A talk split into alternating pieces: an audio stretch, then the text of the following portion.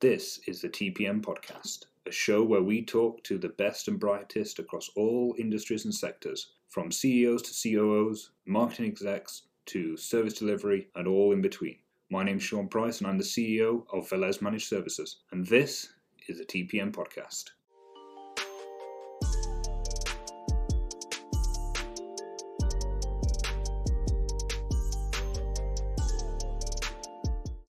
This week's episode, we have Steve Studley. Quite rightly, still remains to be a British citizen, but having lived in the US for many years now, and has come up in the ranks through officer training in the armed forces in the UK to moving abroad and identifying niche markets in the IT sector where he came up as a field technician, became management, ultimately taking over the company as CEO. We get to hear about Steve's journey through life, personal, business, and understanding what it takes to become a CEO of a company. This is Steve Studley from Trident Computers. Hey, good morning, Sean. How you doing? Can you hear me okay? Yes, I can, mate. Yeah. This is the first time I've done anything recorded like this, mate. So you'll have to sort of guide me, guide me through. Well, you know, I've done a load of podcasts over the years, right? Yeah. I'm always getting like pulled into doing. And you know me, I, it's not that I like attention, but I know, and I ain't judging. it is what it is, right? Yeah, yeah, um, yeah. But yeah, I mean, I've done I've done a shed load of these things over over the lockdown period. Some some are out, some aren't out yet, and I just figured, you know, like we we I got so many good people in my network. Um, you know, wh- why not take advantage of that, right? yeah, yeah, and and you know, it, it, it's it's something you can be doing. You know, in the absence of, you know, I, I think you'll agree with this 100%. The reason why my business is going all right right now is because as a fruit of the shoe leather we've put in on the front end. And you know you work much in the same way. The the people you go see the time you spend with people and those relationships now are running on rails you know on autopilot because of the work you put in. But it you know you, you, you've got to keep something going you know Well, look, I know I know you don't use LinkedIn all that much, right? I no i don't no, i'm not i'm not too terribly good at that Yeah, so I, I sent this email out and I took a screen grab and put it on LinkedIn, right? And it was a screen, it was an email to the whole staff, and we've done super well. We've hired like 38 people since lockdown, right? So Oh, wow. we've, done, we've done pretty good there. yeah And um, the email said, you know, the UK's announced we're in the recession for the first time in 11 years, rah, rah, rah, rah. And it was, as a management team, we have decided not to participate in this recession. But but it's just like what you said there with the clients. It's what you've built up. It's that leverage. It's that that buffer you've built up. Built is that a up- buffer yeah I've built that up with the team. They've got great confidence. We furloughed nobody, right? Yep. We've got great confidence there. Our clients, yeah, it sucks. We can't jump on a plane and you know, I did 70 something flights last year, all Yep. international. This year I did I've done 18, right? But mm-hmm. most of them to Jan and Feb when I was out in the US. So, you know, yeah, we've got those relationships and yeah, you've got the people, but you know, like you said, what else can you do except from jump on a call? yeah capture it Yeah, and I mean, I know you've got a fancy mic there. I've got a fancy mic here, right? Yeah, I, I- I didn't know if that should be in shot or out of shot. I, I literally just borrowed it off my wife. She wants it back at 10 o'clock. yeah, so I mean, it looks pretty similar to what we've got here, which is a, a Yeti mic. So, uh, so the missus has got the whole lights and a camera that's apart from the laptop and stuff. And she has a separate device that she can read scripts from, uh, but keeps her eye level up to the camera. So it looks like she's looking Well- at the camera. let, let's use that as a little pre-intro then. Like, who is your wife? what she yeah. She's a true celebrity of the uh, of the family. Um, currently, she's working as the CEO of Virginia Public Media. So, um, public media in the US, the equivalent of the regional BBC, if you will. And so she runs the public media for all of uh, Virginia, across the state of Virginia um, including the three major towns across across the width of Virginia, and and that includes the TV and the radio as well. So NPR and PBS are the brands you that American listeners would have heard of. Um, they're all divided down into regional regional uh, uh, stations. Yep. So she ha- essentially has three TV stations and I think six radio frequencies under her uh, control. So, you are the uh, not the kept man, but you're you're, you're not you're not important in that household. Ah, now, well, now here's the here's the difference. She she she works her tail off and has 150 employees, but it, at the end of the day, it's a, a not-for-profit uh, venture. So uh, you know we're in a commercial sector, and uh, our uh, you know, whilst we work hard for our money, you know, we our our emphasis is different. We run business. You know, she runs a business, but we run a for-profit business. So, how did you meet your wife? Um, we met while I was uh, on secondment in France. I was working for the French military. Uh, I was actually in the Royal Navy, the British Navy, sent out to France to uh, work with them. And uh, she was taking a sabbatical from CNN at the time. Um, and she'd been working in Atlanta with CNN took a took some time off because uh, she she hadn't done after college, and uh, we met then. So give me the background of Steve Studley, because you know clearly you, you're calling him from the US. You you sure as hell don't have a US accent. That is correct. So g- give me the rundown. Where where were you born? What did you do? How did you get to uh, you know more or less where you are today? Yeah, the gallop through. Um, so I was born in Devon, in the southwest of England, uh, the son of a, a, fairly itinerant farmhand, if you will. Um, we lived on several different farms and ended up on a pig farm in Somerset. Okay. Uh, right through to my teenage years, uh, grew up in Somerset. At the earliest juncture, I uh, joined the Navy. Um, decided I didn't want to be a pig farmer. how, old, how old when you joined the Navy then? Um, I was actually selected at 16. Um, they held me off. I was originally going to go in as an enlisted man, and they decided that uh, my academics were strong enough for me to take a shot at being an officer candidate. Oh. So, uh, under some very good guidance and mentorship, they held me at sixth form college on a reserved place for the officer college. Um, and so, as soon as I finished at sixth form college, they sent me to Dartmouth, and I'd turned 18 by that stage. So at 16, they identified your leadership quality. Yes, yeah, I, I, I, did pass the AIB at 16 years old, which is oh. fairly rare. The average age of my intake when I joined the Navy was 26. Um, wow. Post grad, you know, uh, you know, people, a lot of uh, people with with college degrees, um, and a very small contingent of what was called back then schoolboy midshipmen. Um, the labor market is such that I don't think they do a lot of that anymore. But they did find back then that the retention rate for schoolboy midshipmen was far higher than people with college degrees, who, when the going got tough, had the option to go and get that job at you know ICI Chemicals or or wherever you know British Aerospace or wherever it was they were interviewing for as well. Whereas uh, a schoolboy schoolboy entrance didn't have a whole lot of choice, so we got on with it and stuck it out. um, I spent 10 years in the Navy. Uh, fantastic experience. Um, an am- amazing leadership training. Um, left at the junk, uh, really a pure crossroads of my career. It was a kind of stay in now and finish your 22 and, and forever hold your peace, or leave now while you're still young enough to have a chance. And obviously, at, at uh, 28, 29 years old, I had a chance to do something else. I worked as a civilian contractor for two years, or pretty much all over the world, um, in the landmine and battlefield area clearance uh, uh, sector. So in the Navy, I specialized as a diver. I was a, um, a bomb disposal officer, if you will. And so um, when I came out, those skills found me, the work found me, and I was hired as a contractor um, working on landmine clearance and uh, ordnance clearance projects around the world toughed that out for two years. Um, lucrative, but itinerant. I've used that word already, but I, I a very itinerant uh, uh, way of life. My fiance, now my wife and I were still dating, so we uh, we were making airlines and phone companies rich, and uh, this was before Skype and Zoom. Uh, so we uh, decided to pick one side or the other, and that wasn't much of a conversation.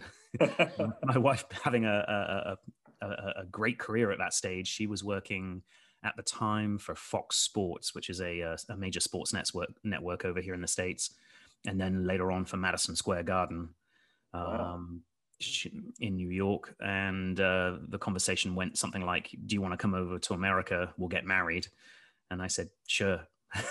that was 16 years ago. Um, over I came. I took my first job in the States as a sales job for Pitney Bowes. I sold photocopiers for Pitney Bowes, which is a major office uh, hardware supplies company. For um, they used to make uh, they made their money on mailing machines for for U.S. business. Household name essentially, or was a household name, kind of like the same way as Kodak went. yeah, yeah, for sure. Um, had great sales training for them. Toughed uh, toughed that out for eighteen months, two years. Very low wages, but a, a good margin of success. I was good at selling photocopiers, and then really through a lucky break, uh, a friend of a family got me an interview with the uh, with Trident. Um, I became a salesperson for Trident. Uh, sort of worked my way not up in the organization, but worked for Trident for, for nearly 12 years before the owner who uh, had sort of painted himself in, well, the, the owner was looking for an exit strategy and uh, offered me to buy the company, um, which was a, a, great opportunity. So, what was um, the size of Trident at that point in time? Yeah, so the the the, the top end revenue was at about six and a half, six point seven million. Um, that was four years ago. Um, yeah. Um, We've come a long way since then. Yeah, um, this this year we're going to close out at just short. Um, we might even breach it. Um, it's going to be about 8.8, 8.9. We may even get to uh, 9 million this year. So top, what, does, what does Trident do then? Trident, yeah, Trident's a, uh, a fairly well established computer service company, uh, specializes in break fix, and that's really been the core mission of the company. That said, over the years, you get good loyal customers. You, you tend to branch out within the customers and do more for them. Um, so we we we we used to specialize uh, in Sun. That was really where the company was founded. You know, in my early days, uh, Sun Microsystems has gone away. We're cross-platform, Sun, HP, IBM, and Dell. Um, as I said, focused on the break fix, but we do a fair amount of what could be deemed as managed services for some of our larger established customers. Um, we have a big presence in the gaming industry and also in the financial sector, um, just through verticals, referrals, cross pollination of people. Do you see any um, relation between what you did in the Navy versus what you get to do now? Because I mean, I, I know an awful lot of people that have come out of the forces, again, like yourself in that officer position, that have, I don't want to say walked into senior leadership positions, but have found it very easy to make that sort of crossover into yeah. the commercial world. Yeah, it's a great question. Um, I think first and foremost, it starts with confidence. You're you know, and it has its its it has its uh, quirky side effects. But as a schoolboy of 18, 19 years old, and you're being thrust to the forefront to lead men that are really quite old enough to be your your father. Um, the first thing they do is boost you with confidence, or they want to see confidence, you know, and, and they teach you that no one wants a shaky leader out front. You know, people will follow people over a cliff if if they appear that they know what they're doing. So it starts with confidence some of the things that I have taken into business are they're kind of fun, quirky things, but they work. Um, one of the one of the the weaknesses I, I identified in Trident when I first took it on was it was very much a small business. Uh, cer- certain key roles had people's first names attached to them. Yeah. And when someone's first name is being used repetitively behind a key function, oh, Frank isn't in this week, so that can't be done. I saw that as a massive vulnerability, and I likened it to uh, a warship, if you will, a mm-hmm. Royal Navy warship, a US Navy warship, has to be able to survive multiple calamities, if you will, within the warship. There's no one to call for help. So if an engine room catches fire, you've got to be able to contain that fire and carry on being afloat, or quite literally, you will sink. Uh, and while that engine room's on fire, you may hit something in the water which causes a hole somewhere else and you've got to be able to contain that and so i tried to build um, you know i used to tease my people, I used to build battle resilient, re- resiliency and uh, damage control into the business. And, and, and that started with a very simple process of identifying key roles and making sure they were doubled up on, making sure that there was adequate cover for when someone went on vacation. Um, that nicely dovetails talking about vacation and, and, and paid time off into the, the, the, the bad side side effect of that that over dependency on on key people is those key people are now dreading going on vacation and they're dreading coming back. The two worst weeks of the calendar for them are before they go and when they get back then that shouldn't be the case. Your your key workers who you're trying to protect the very reason why you're sending them on leave in the first place uh, to relax well that shouldn't be stressful so the, the, the coverage that we put in place really had to be adequate and robust so that the person can pick up their, their things on a Friday, walk walk out of that door and not come back for a week and not worry about it and not be uh, hounded on their on on their in their absence. So that was one of the first things we did, a real structural overhaul of, of key roles and personnel and build in that, that resiliency, that damage control, if you will, that, uh, that I'd sort of borrowed from my, my days at sea. Um, so that was a, an interesting exercise. Well, it's interesting because I, I mean, I, I was reading something uh, recently about how we went from having what used to be a seven day work week, right, down mm-hmm. to down to five, and there are there are obviously companies that are trying the whole four day work week now, yeah. and, and what that looks like. And I was reading as to why we went from seven to sort of five, and it was you know, at some point in time, for whatever reason, a day was given off, and then workers were using that day to get drunk and coming in the next day hungover. And so, yeah. you know, titans of industry then said, well, let's expand it to two days off, but you get two days off on the basis that you don't get drunk on the Sunday, right? That, right. that was kind of the rationale behind it. Very much so. Um, you know, one, one of the things that you mentioned there about having that resilience and allowing people to take their time off. I know in the past, um, you know, in my history and, and you know, some of the things I've done, I could not take a day off. Sure. I could I couldn't do it. And to some degree, even now, in the in the last two years, I've had five days off.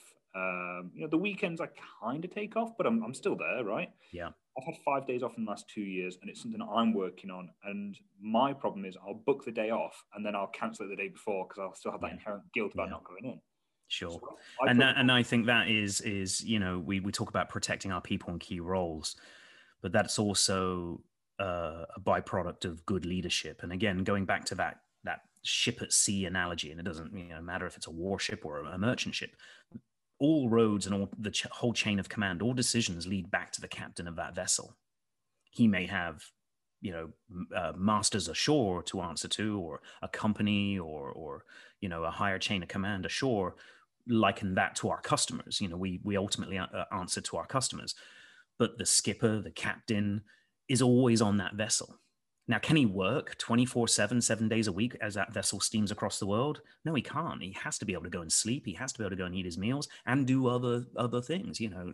So I liken our roles as it sounds cheesy, but the captains of our of our vessels. Yes, we're always on call. Yes, we're always there we're always present. There's no getting away. You, no. you can't lock the door and tell and tell whoever you know the the on duty watchman that you don't want to hear from him that we have an iceberg three miles off the off the port bow. You know, one of the one of the astonishing things I you know as a junior watchkeeper when I first went to sea was the fact that under certain situations when a vessel came too close or you know various other criteria you had to call the skipper and the hmm. skipper had to pick up the microphone right next to his bed and take a report. Now those, you know, there, there were things that helped ease that, and we can we can borrow elements of this for for industry and for for our business.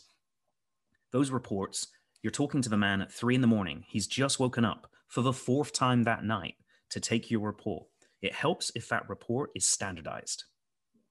He doesn't want to hear waffle, waffle, waffle. Yes, no, maybe, I think, I believe, I hope. He doesn't want to hear that. He wants to look at data. Well, he wants to hear, in this case, data and a standardized report. And I've borrowed that tenant, and, I, and, and good leaders, I think, can borrow that, that tenant to encourage your people when they come to you. uh, you know, I don't want a, a carpet dance in front of me and, and, a, and a whole woolly case. If, if what you really are saying is that you need another employee in a, in a, in a, in a, in a set area, come to me with the data, show me, standardize it, make it, make it snappy.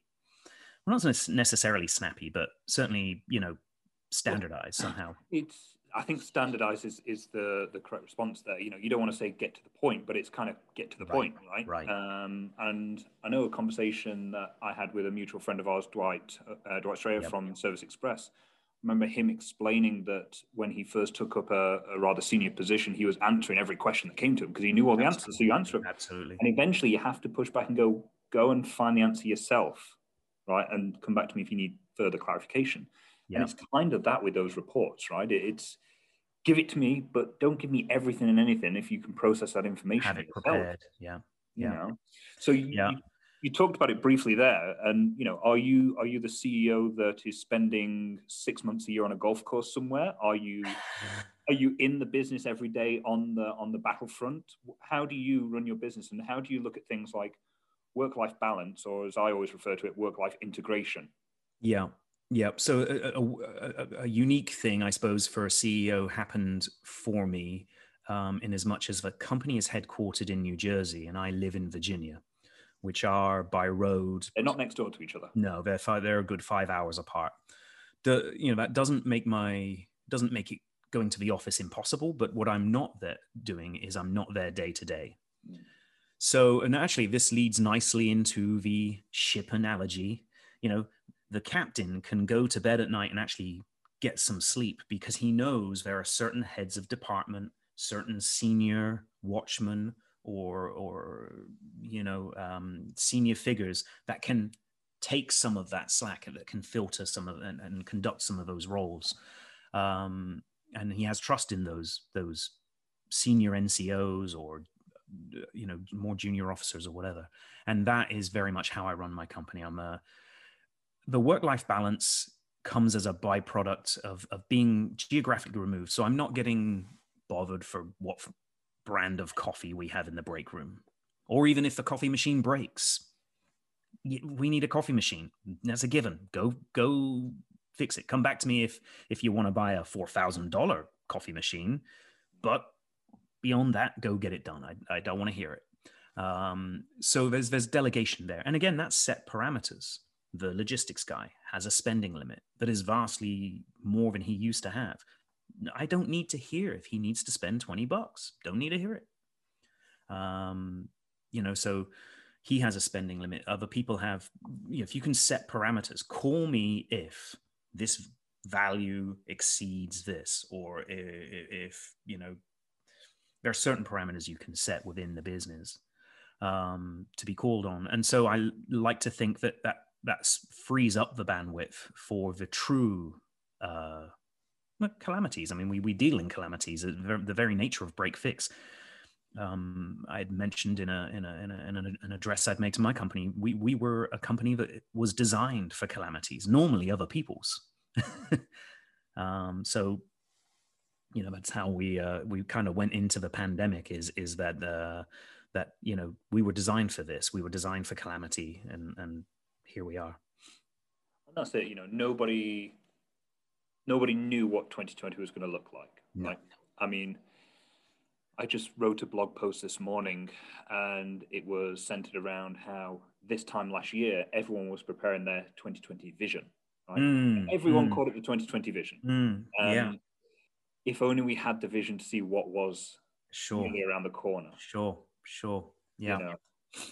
I mean, yeah. what do what does what does the world look like from when you where you're sitting out in Virginia? You know, um, is the world a little rosier than it is in New Jersey? Is there, you know, what what does it look like that's going to happen in the next few months as far as business and and personal, yeah. I suppose? Well, you know, it's it's it's interesting. It's it's going to be difficult here in the states, and it's already, um, you know, it's not necessarily my opinion. It's fairly well publicized. It's already a difficult situation. Um, the the management day to day hasn't been great, but this is where the vast geography and the disparities between the regions of the United States are going to come into play. Getting out of any shape of lockdown and restrictions is going to be state by state, area by area. and it's going to be complicated, as it is in the UK. I, I you know, London is not is not Birmingham, is not Manchester.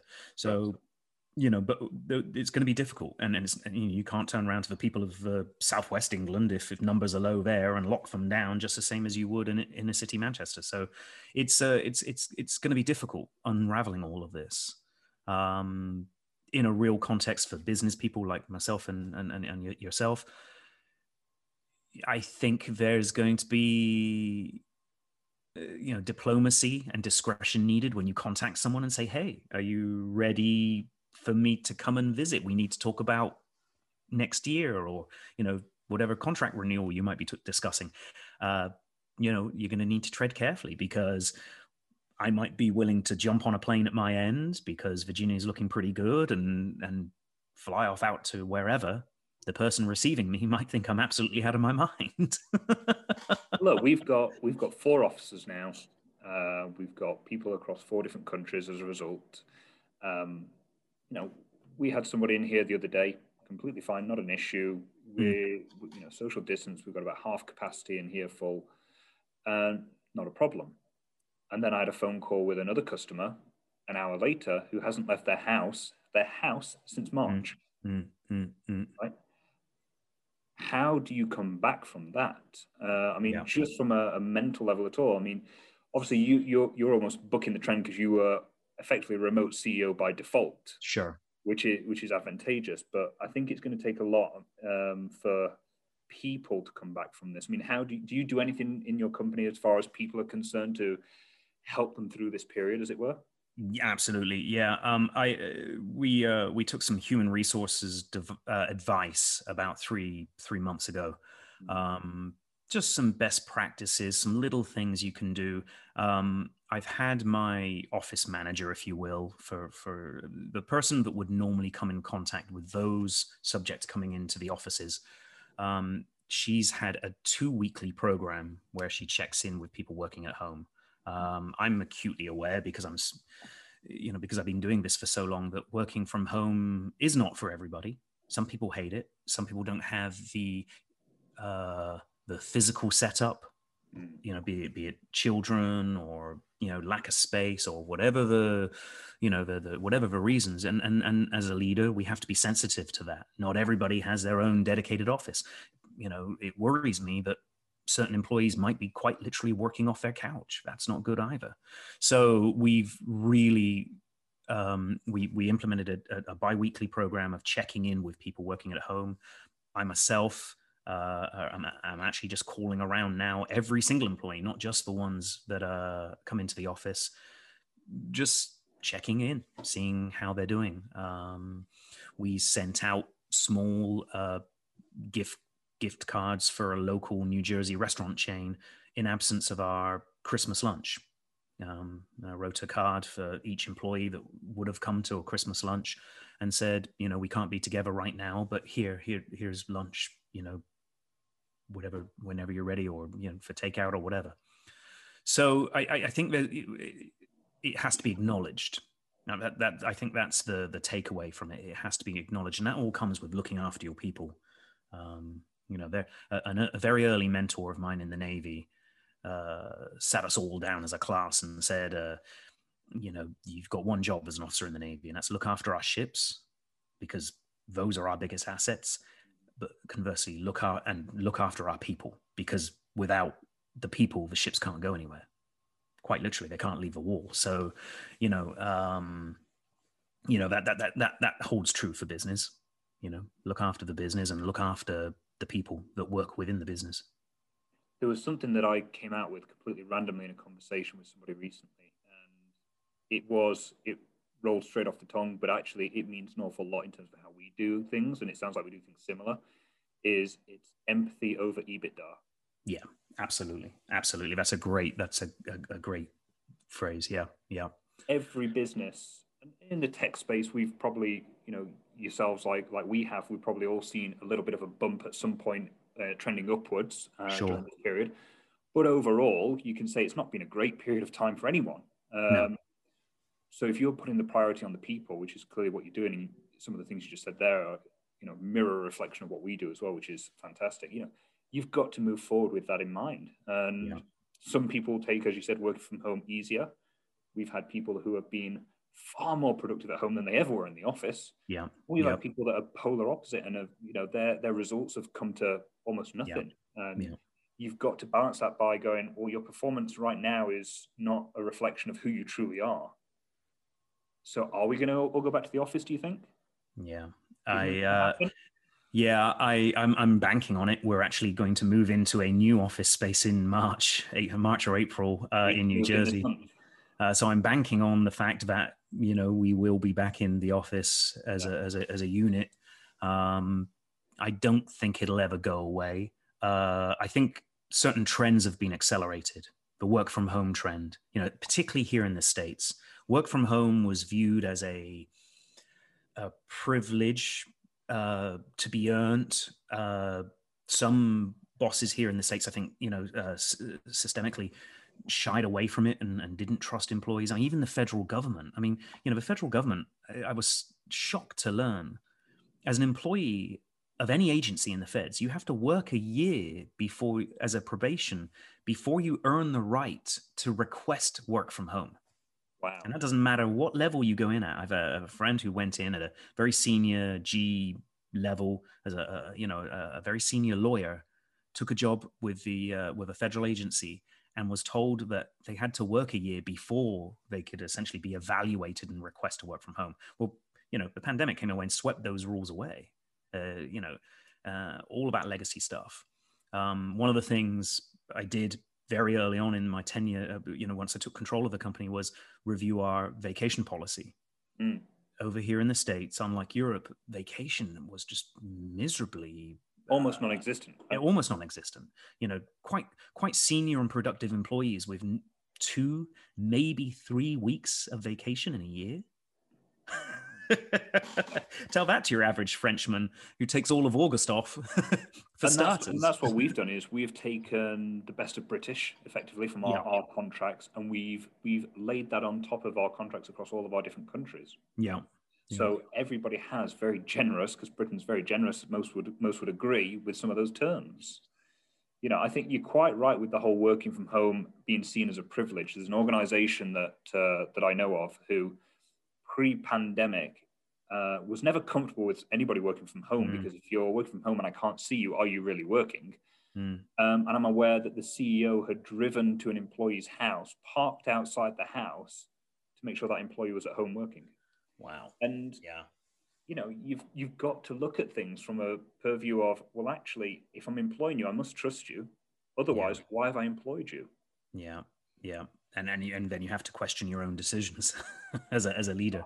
A hundred percent. Yeah, what I've noticed is that there is a, a wider spread in working hours now. You know, uh, a, a sales administrator who might have worked, you know, traditionally nine to four or nine to five or whatever the hours. You know, you might now get a, a flurry of emails at seven thirty in the morning, and that's okay. And and you might not get any anything until 9 10 o'clock because guess what she's got kids at home that she needs to get set up in front of their virtual school or whatever Yeah.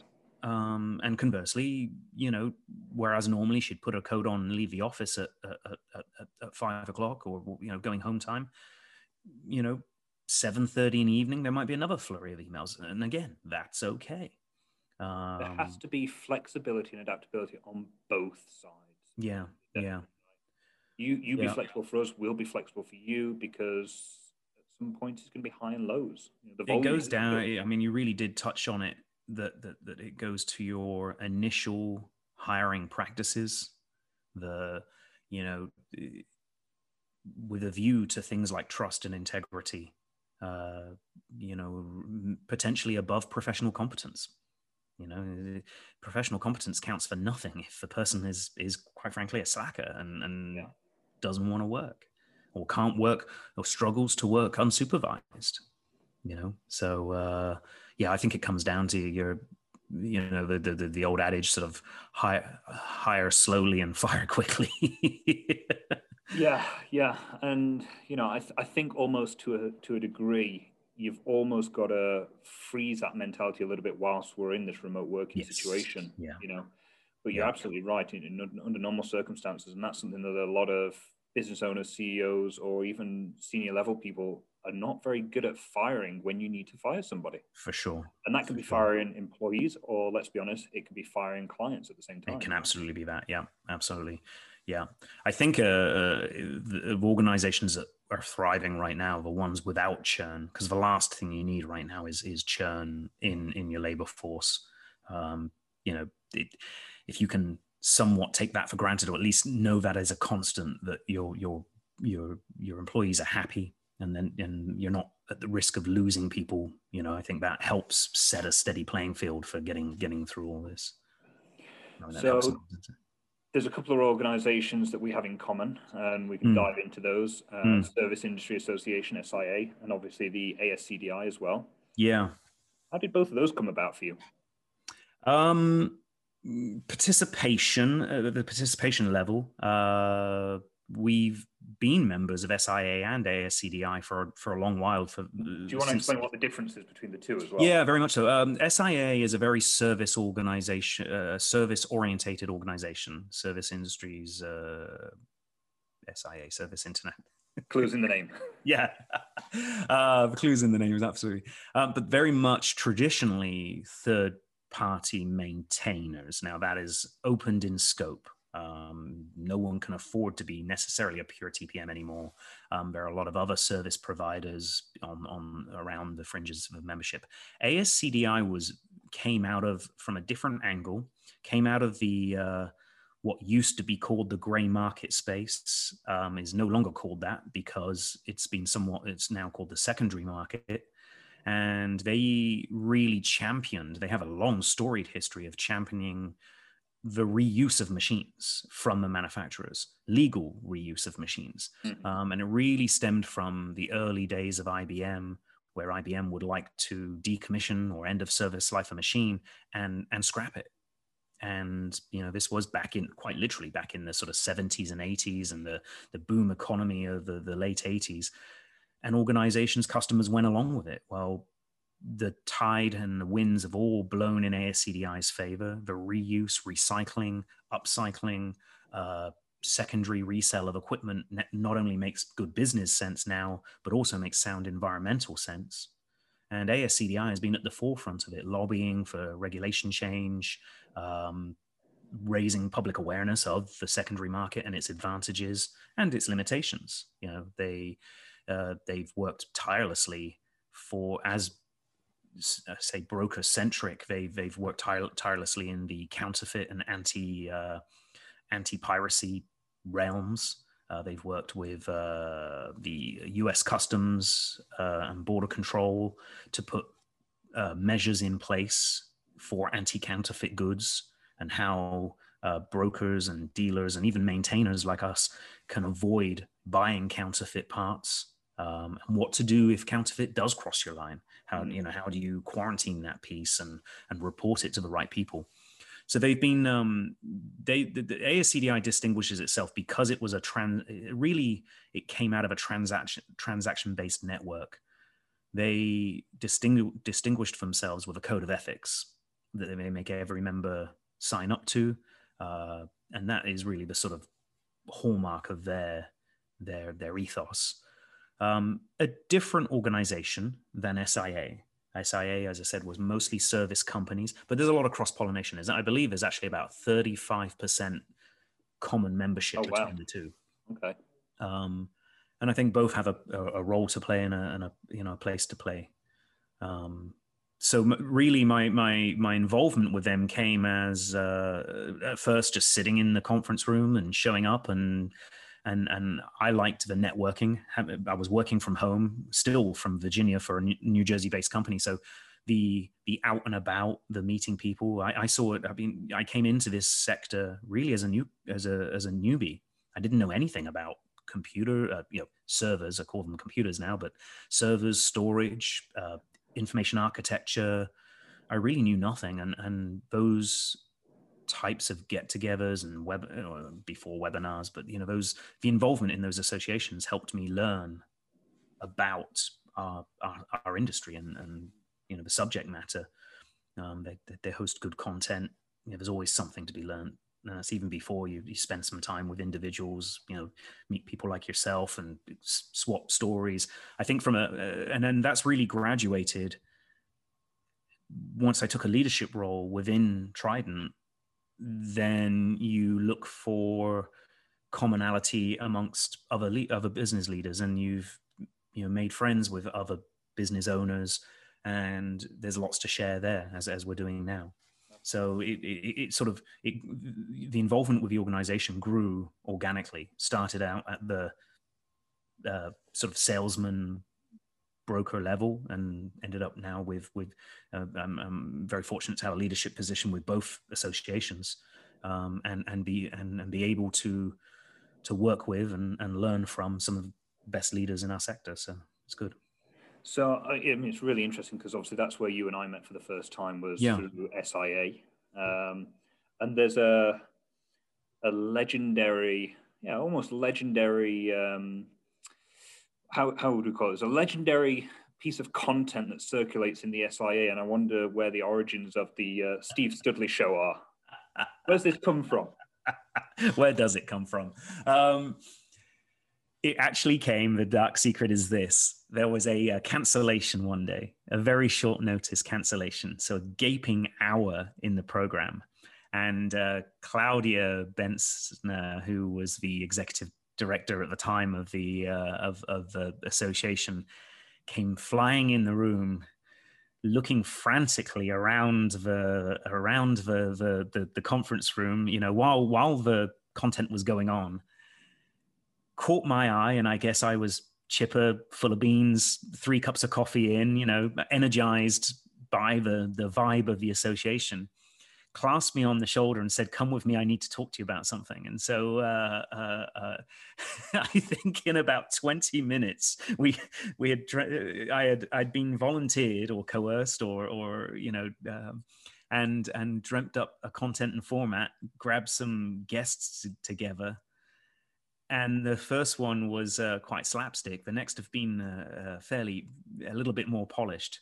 But what mm. we do is um, the whole vision was uh, uh a talk show host to, to to to get away from the traditional panel, to get away from the tra- traditional uh, interview or presentation, and really use the talk show format to interview and interact with various leaders uh, of in our sector. Um, and at the time, um, or at least for, for, for the second and third one, there had been some big changes in our industry too. There'd been a lot of M and A activity, uh, which was exciting for two reasons. It created, if you will, titans of our sector. They created uh, uh, big companies, the likes of which smaller companies wanted to hear from wanted to hear what they're doing. It's relevant now what a 650 million dollar player in our industry is doing. It's relevant to us. We we need to keep you know and if they say they see a trend well we might pay attention.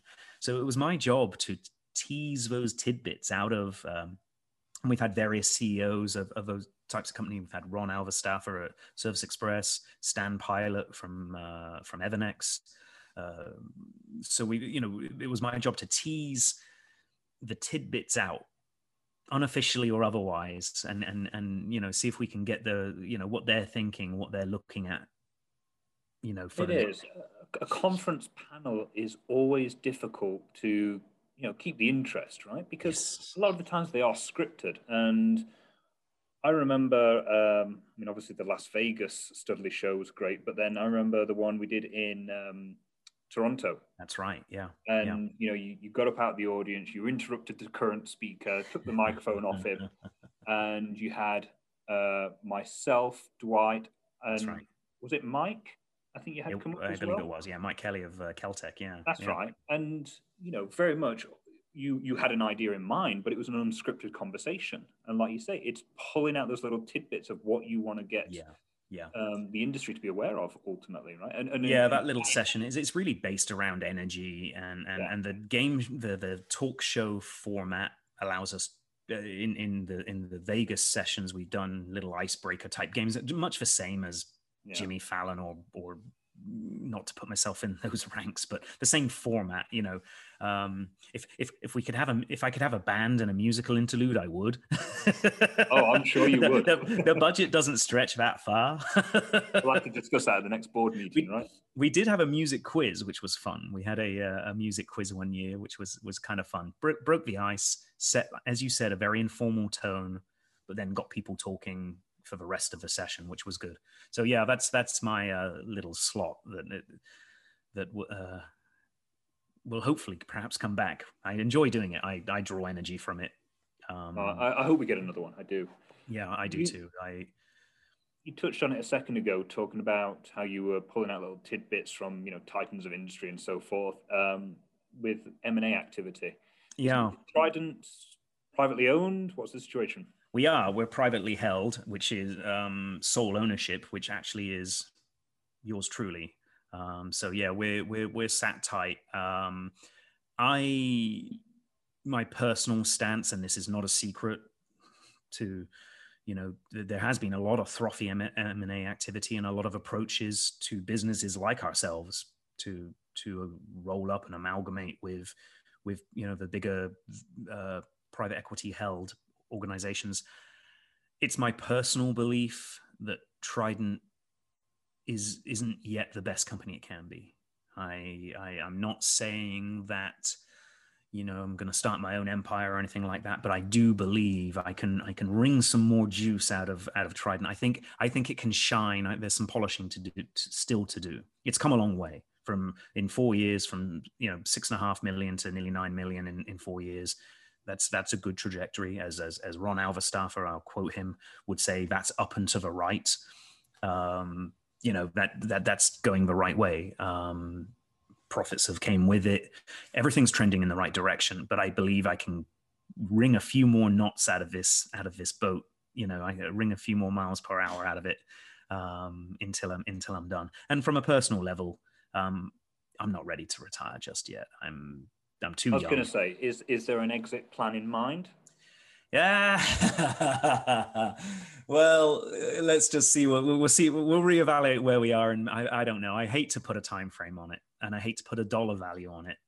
Uh, I think it'll become apparent when the company not necessarily plateaus, but when getting more advancement from the company becomes difficult or, or slows down.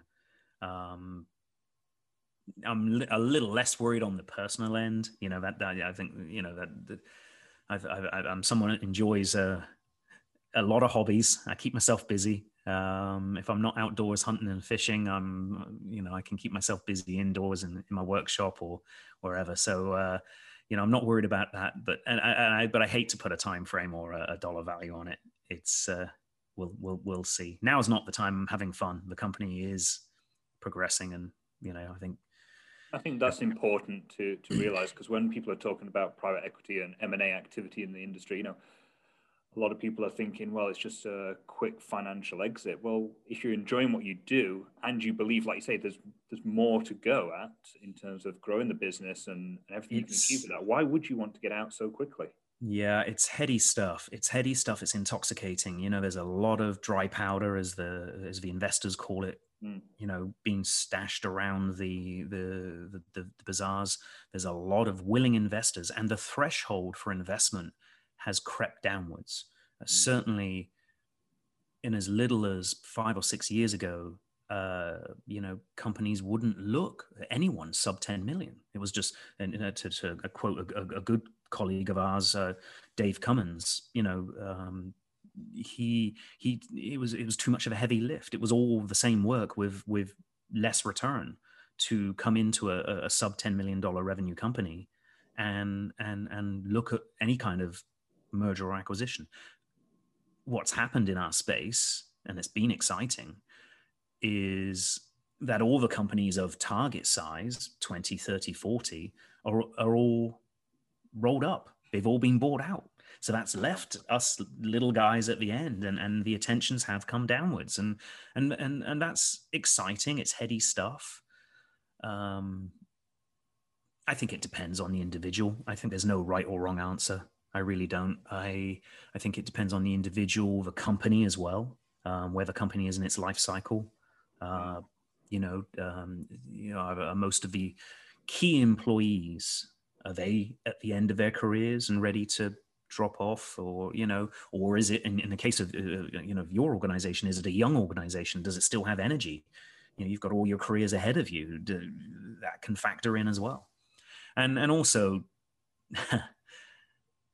you know this this this sort of one time exit stuff unless you're a serial entrepreneur and there there are people you know who'll just have have the next idea tucked in their back pocket and they'll go and do something different they always wanted to do xyz and off they'll go um, unless you're a serial entrepreneur i don't count myself I, am an opportunistic entrepreneur um, what are you going to do next what are you going to do next and and and you know the money seems enticing they are large sums. They talk. They can be large sums, and the multipliers are are there.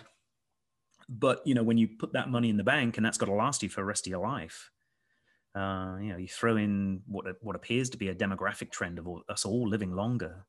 You know, where, where you know, there, there, was a time when ten million dollars was a lot of money. and it's not well. It's not to say ten million is not a lot of money. Right. However, right. however, yeah, you know, yeah. quite rightly as you talked about before. You, yeah, and so so it depends on people's circumstances. You can't, stay away, you can't stay away from the sea, obviously, because you're you're fishing. Nah, yeah, that's something you're very passionate about, and I'm sure there are ways to spend 10 million in the fishing as well. yeah. Just a bigger a bigger boat, right?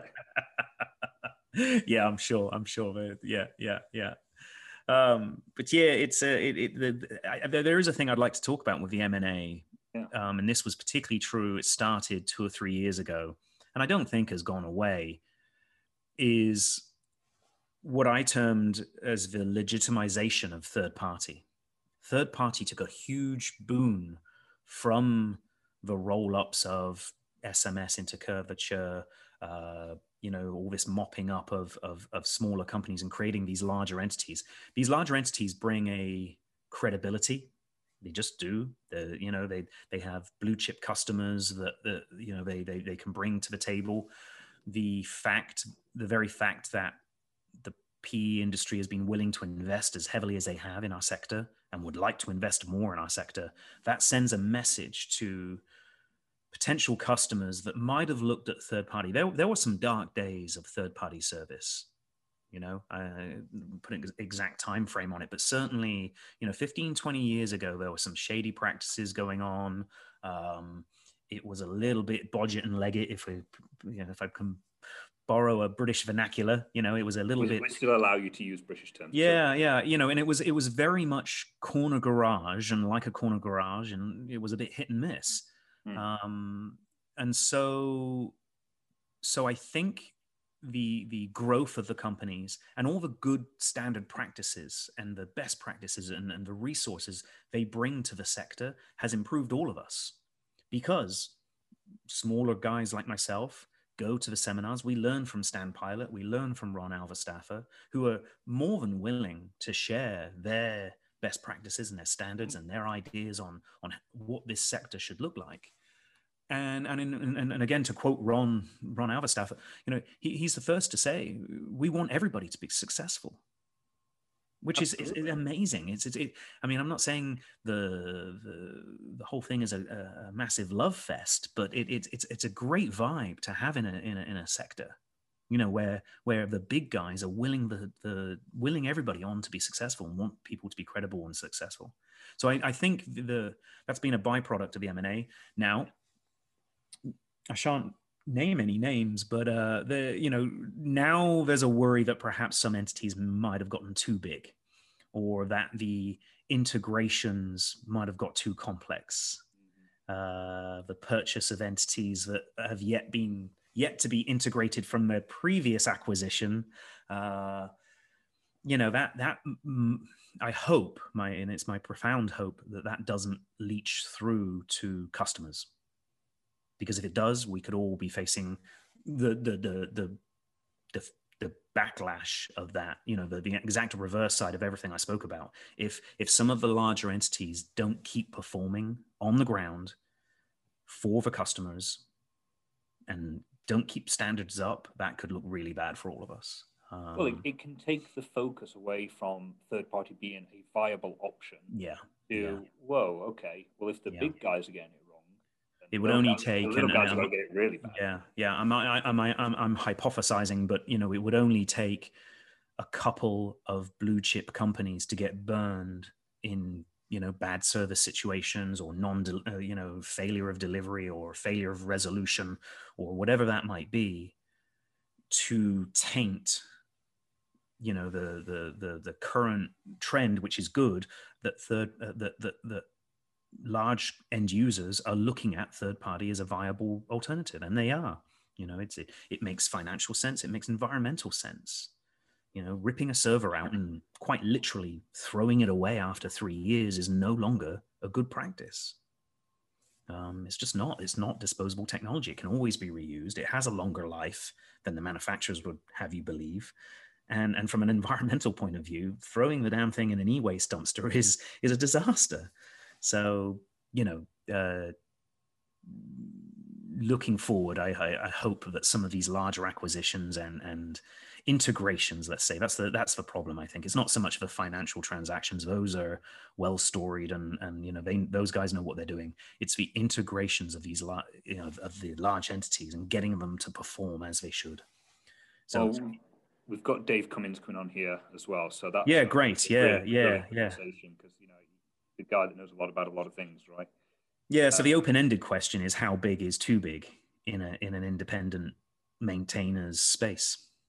You know, how how big do you become before you start behaving like the worst side of an OEM? Well, this is the thing. Third-party maintenance, we walk around all saying roughly the same thing, which is we'll save you, you know, X percent on OEM, you know, maintenance. We all say a very, very similar phrase there. Mm, But when you are at such a size where your overheads are significantly more than than ours, does that price point still work? You know, Yeah, and it might not, and but I think it's it's also I think it's getting away from the obvious. We're able to pass on the discounts to our customers, and so that's why that makes an automatic sales lead, if you will, you know, or a talk track for for sales. But I think it it's worth digging deeper into why we can do that. And as you said, the the the, the reduced overheads, the the the uh, responsiveness of the business uh, the fact that things can be done just a little bit more efficiently sometimes. There is an efficiency to scale, but there's also an efficiency to a la carte or bespoke or or, or you know responsive situations. Mm. And I think the strength of TPM has been exactly that. You know that, that it's the speedboat versus the oil tanker, right? You know, and a customer asks you to do a 360, you do a 360 in the speedboat. Well, the oil tanker struggles to do that. Or and, and and you know that comes also just flat out comes from mentality too. You know, we we make a fine living on, and, uh, and there's no need to even name any OEMs because they all do it in different ways. You know, their business is to build and produce computer equipment and sell it to customers. That is their core Right. business. That that's what they do. That's what Dell or IBM does. And and you know sometimes that that leaches through to their mentality when they look round to an end user with a let's just say four or five year old computer that needs some form of help and they say we can't help you. That's end of service life. Buy a new one is essentially the message they're they're handing out. And third party has a place to say hey mr customer you want to keep that thing running for another five years? Sure. We'll we'll we'll, we'll help you out with that so you know i i, I think yeah it's uh you know smaller entities and and doesn't and small is a, is a is a is a variable term as well Mm. you know but a third party makes a good living on not being the OEM that's that's just a universal truth now we can play nicely with OEMs we can work with them we can partner with them even and we do you know in various guises and forms but uh you know uh, you take a look at Dell. This is a known fact. You know, Dell don't sell directly to small businesses. They employ distributors. Yeah. Well, and really, in a service sense, there's no difference. A third-party maintainer is a, is can be in certain instances a service distributor. Same Exactly. nimble, you know, uh, nimble uh, business model. I think the next, I think the next three years are going to be tremendously interesting. Know, we've seen that roll up, that integration, um, and some of them at great speed as well. Yes. Right? I think it's going to be very interesting to see because there are still, I don't want to say there's a lot of us out there, but there are enough providers of third party maintenance out there still where we're not even tapping, you know, anywhere No. near the market. Absolutely. Anywhere near. And, you know, you're over that side of the pond. We specialize in Europe uh, uh, and APAC, and that's, you know, where our strengths lie. And to cross over from the UK to the US, I'm sorry, only the Beatles ever managed to do that one well, right? So yeah. you, you've got to play to your strengths and, and where you where you are best uh, performing at the end of the day. So, are you growing in a particular vertical? What how you know where where is the growth for Trident? Is it a specific sector? Yeah, that's that's a, that's a good question. We've we've really stayed within our sandbox. We haven't had to venture out and do anything crazy. The expansion really has come within uh, the same verticals that we've been involved with, and, and actually distilled down to the same customers. We've gone sideways with some major customers and just doing more. Now that creates concerns. That cr- creates con- business concentrations um, that I, you know, in the past I've very much worried about. Um, but you know, I, I had my eyes open. But not everybody sees it that way. I, had I was had a conversation with with my uh, banking provider, and they looked at the books, and I sort of pointed out what I thought was my concentration, my my vulnerability, and they said, "Well, yeah, but a, a, an account of that size, it's all different business units. There's no one person or one." thing that would pull the plug and make all of that disappear in one go. Now you you could be on the outs. There's, there's no doubt about that. But you know when when customers get that large, it tends to be with diff- different departments and business units of that customer that run somewhat independently. So The so you're, you're not as vulnerable as you think. yeah, the customer can fire from one department effectively.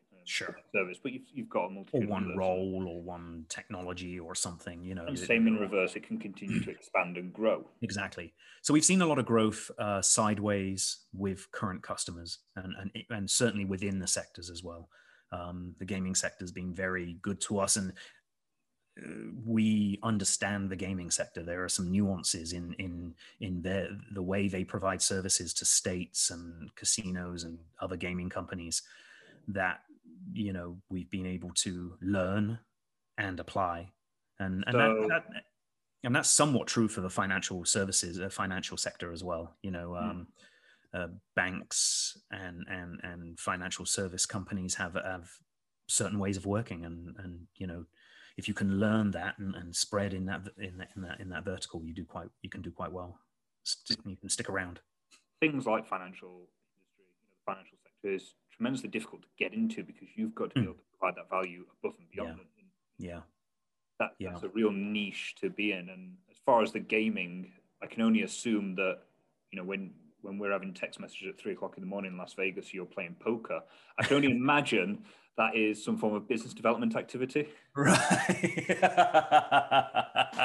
well, the irony is, I actually um, I'm not allowed to play any of the state lotteries as a as a, a- a subcontractor of of most of the lottery providers around the US. I, I I don't play the lottery, and I don't actually gamble. Apart from playing poker, I don't gamble at all when I'm in Vegas.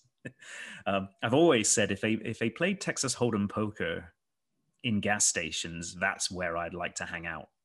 I'm indifferent about the casino. Uh, I, I like playing poker. Yeah, that's a another hobby of mine that's time consuming enough to. Uh... So clearly, uh, clearly, your whole life has been plain sailing. To steal another boat analogy there, but Ah.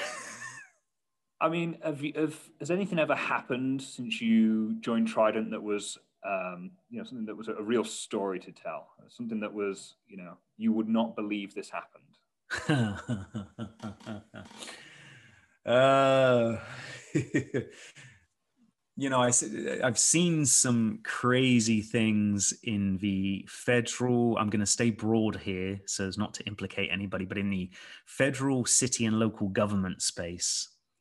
And I remember walking into a data center with, as a, a fairly junior salesman at Trident, with the service manager and we had signed up. It was an IBM box, a, a big half cabinet behemoth of a thing.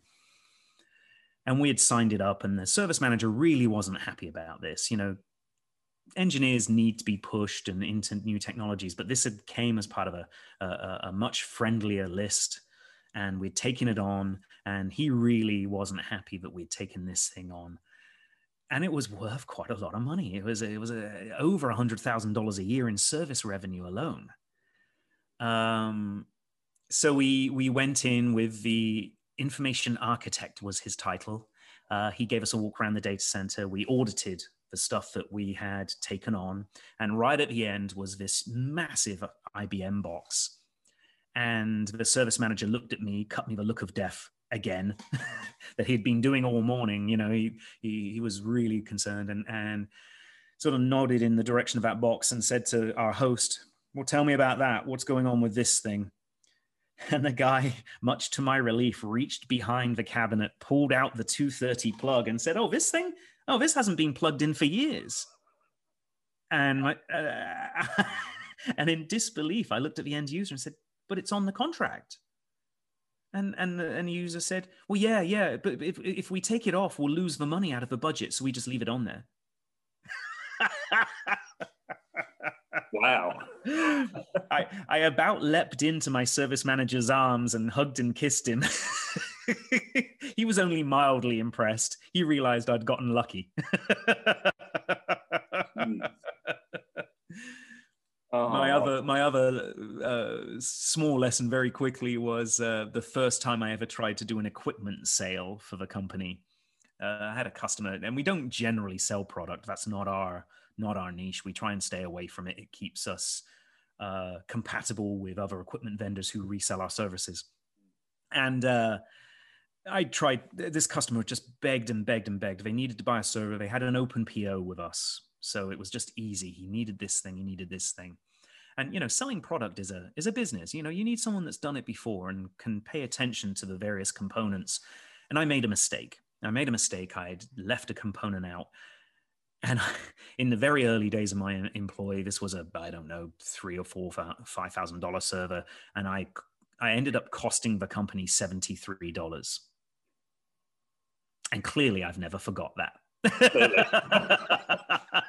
and I've never sold product since. well, the next time, the next time you get a uh, paycheck, just deduct that seventy-three dollars, will you? Right, right, right, right. I, that's clearly stuck with me over the last twelve years. So, uh...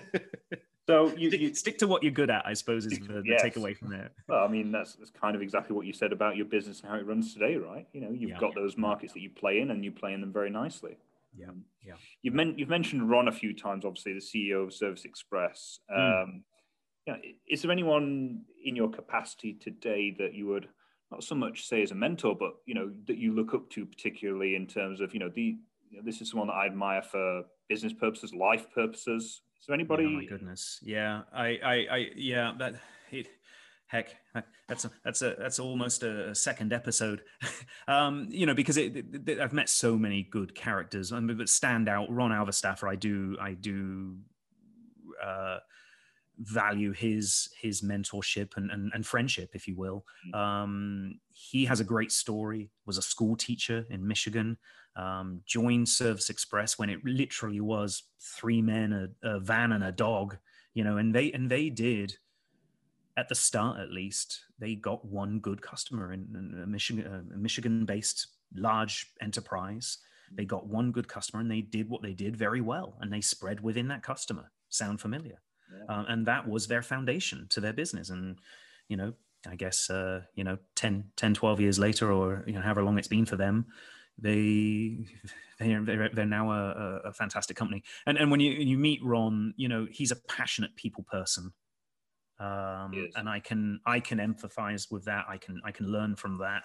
Um, and they have a great facility and they invest a lot in their people. And so I, you know, why try and reinvent the wheel when you see someone doing so well with those practices? So Ron is in the forefront. Um, there are other people. Um, Tom York is a is a is a, uh, a long-standing player in the industry. I, I, respect him because he's been on both sides of the fence.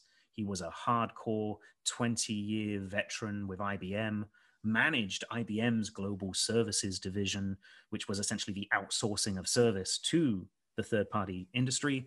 And then flipped over and, and, and has, has, taken various leadership roles in the third party. So, you know, he's he has a true handle on on how this industry came about and and where it's leading. Sharp as attack, um, and and fun to be around as well. So, you know, Tom York is is is is a, is a great mentor.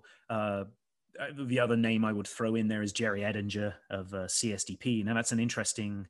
You know, he's a, a, a service provider to the service industry. Mm. Um, but what's interesting with Jerry is he's a clearly a good biz- businessman, and when you do business with him, be it purchasing his product or otherwise, you get Jerry in a can, and yeah. all the bit and all the advice and and and and and experience that he can he can sort of turn your direction. So, you know, I've had the pleasure of serving with those guys on the SIA board. Um, they they work very hard and, and you know you can learn a lot from them especially as sort of younger guys like like ourselves. Um, the other guy I'll sort of throw in the in, in, in the mix just because he works so hard and has a tireless work ethic and is sort of charming and, and amiable with it is uh, Joe Marion, the head of AS. Well, he said he's a head of ASCDI. ASCDI has a structure where Joe works for it full time and is essentially the dynamo, the, the engine of ASCDI. The board obviously then supervises those efforts. Um, but Joe Marion works tirelessly and, and is passionate. His, his father was an IBM uh, dealer, sold oh, right. some of the first non IBM mainframe equipment to a company. So it was essentially the one of the first uh, uh, third part uh, secondary market IBM dealers in the country back in the 80s, I believe, or you know. And so Joe comes from that stable and has worked in the sector ever since and, and get, just works his tail off for, for the good of others really. Um, so yeah i'll throw his name in there as well. And i think you know we'll, we'll draw a line under that. But yeah there's a there's a there's a lot of good people in our sector. Um, there really is and there's a lot of good things being done. All right cool. I've i mean i, I never go by this list that yeah. I've, I've, got a researcher that gives me like your whole life story. I never go i never read what's on there anyway because i know you anyway. Yeah, so obviously we're labeling it, like I said, the TPM podcast because that that, obviously has, you know, speaks yep. words to who It's a very clever acronym, and, and, and I'll be damned if we don't borrow that for, for, for the next conference. but, but it is, right? I was literally sat there going, oh, do you know what? I've been on so many podcasts. I got people telling me all the time I needed to start a podcast. And I'd mm. registered a podcast account maybe like two years ago. I just mm. never did anything with it. And I was I was sat at home and I was like, TPM, TPM, TPM. What do I care about? Oh, people mostly. Yeah. Technology space, and we play tech people markets, right? Yeah, yeah. So, yeah that's very cool. That'd be it'd be fascinating, it'd be interesting. That and, that, and I think that's the compelling thing about what you've got going on is it is fascinating. There are questions to be answered. There are there there there are uh, there are things to be explored. You keep keep hold of that one because that one could serve as a, a, bit of a brand for you in the in, in, in the in, in the future. I think that's very good. All right, very cool. Good. I'm going to let you crack on with your day. Yes, uh, mate. It's been a pleasure talking with you. It really has. It's, thanks for the opportunity, and uh, it, has been a it's been a pleasure. It's been quite quite a lot of fun. All right. Cheers, mate. See you soon. Okay. Cheers, Sean. Bye-bye. bye